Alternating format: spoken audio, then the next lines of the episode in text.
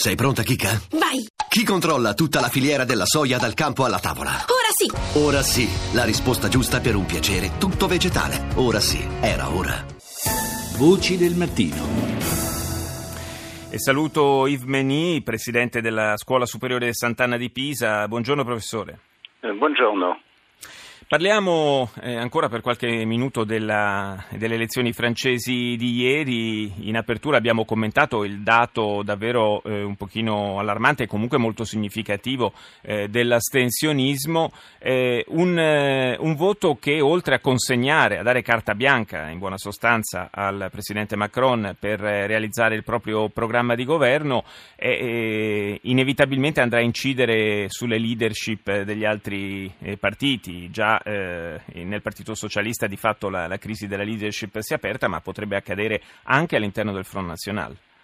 Eh, sì, questo è probabile, ma dietro la, la crisi de, della leadership c'è anche la, la, crisi più profonda della strategia, delle scelte politiche e da questo punto di vista eh, è più facile eventualmente di eh, trovare un leader di sostituzione o correggere la, eh, diciamo la traccia del leader che di definire una strategia vincente. E eh, sia per il Front National che non è riuscito una volta ancora a, eh, a, a forare diciamo, questo muro che lo impedisce di arrivare più in alto o per il Partito Socialista che è completamente distrutto, che ha perso tutte le sue posizioni locali, regionali e, e adesso nazionali, allora la situazione sì, è molto seria e ci, vorranno, ci vorrà forse un decennio per ricostruire un partito che abbia una qualche chance di vincere alle elezioni.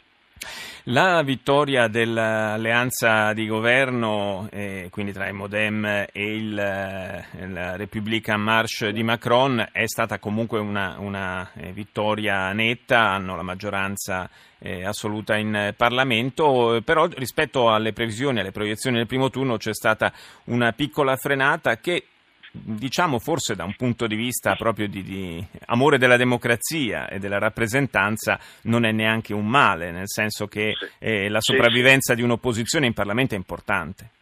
Sì, eh, abbiamo questa situazione un po' particolare eh, in, in, Francia adesso, che abbiamo questa eh, eh vittoria senza precedente, eh, direi da, da, almeno un secolo, eh, e la presenza forse dei tri, tre più grandi eh, demago, demagogi eh, della storia presente, cioè che abbiamo eh, in, nel Parlamento sia Le Pen sia Mélenchon che un altro personaggio forse meno conosciuto in Italia che si chiama Ruffin, che è un giornalista molto polemico e dunque avremo probabilmente dei dibattiti anche qualche volta abbastanza appassionati eh, nell'Assemblea nazionale.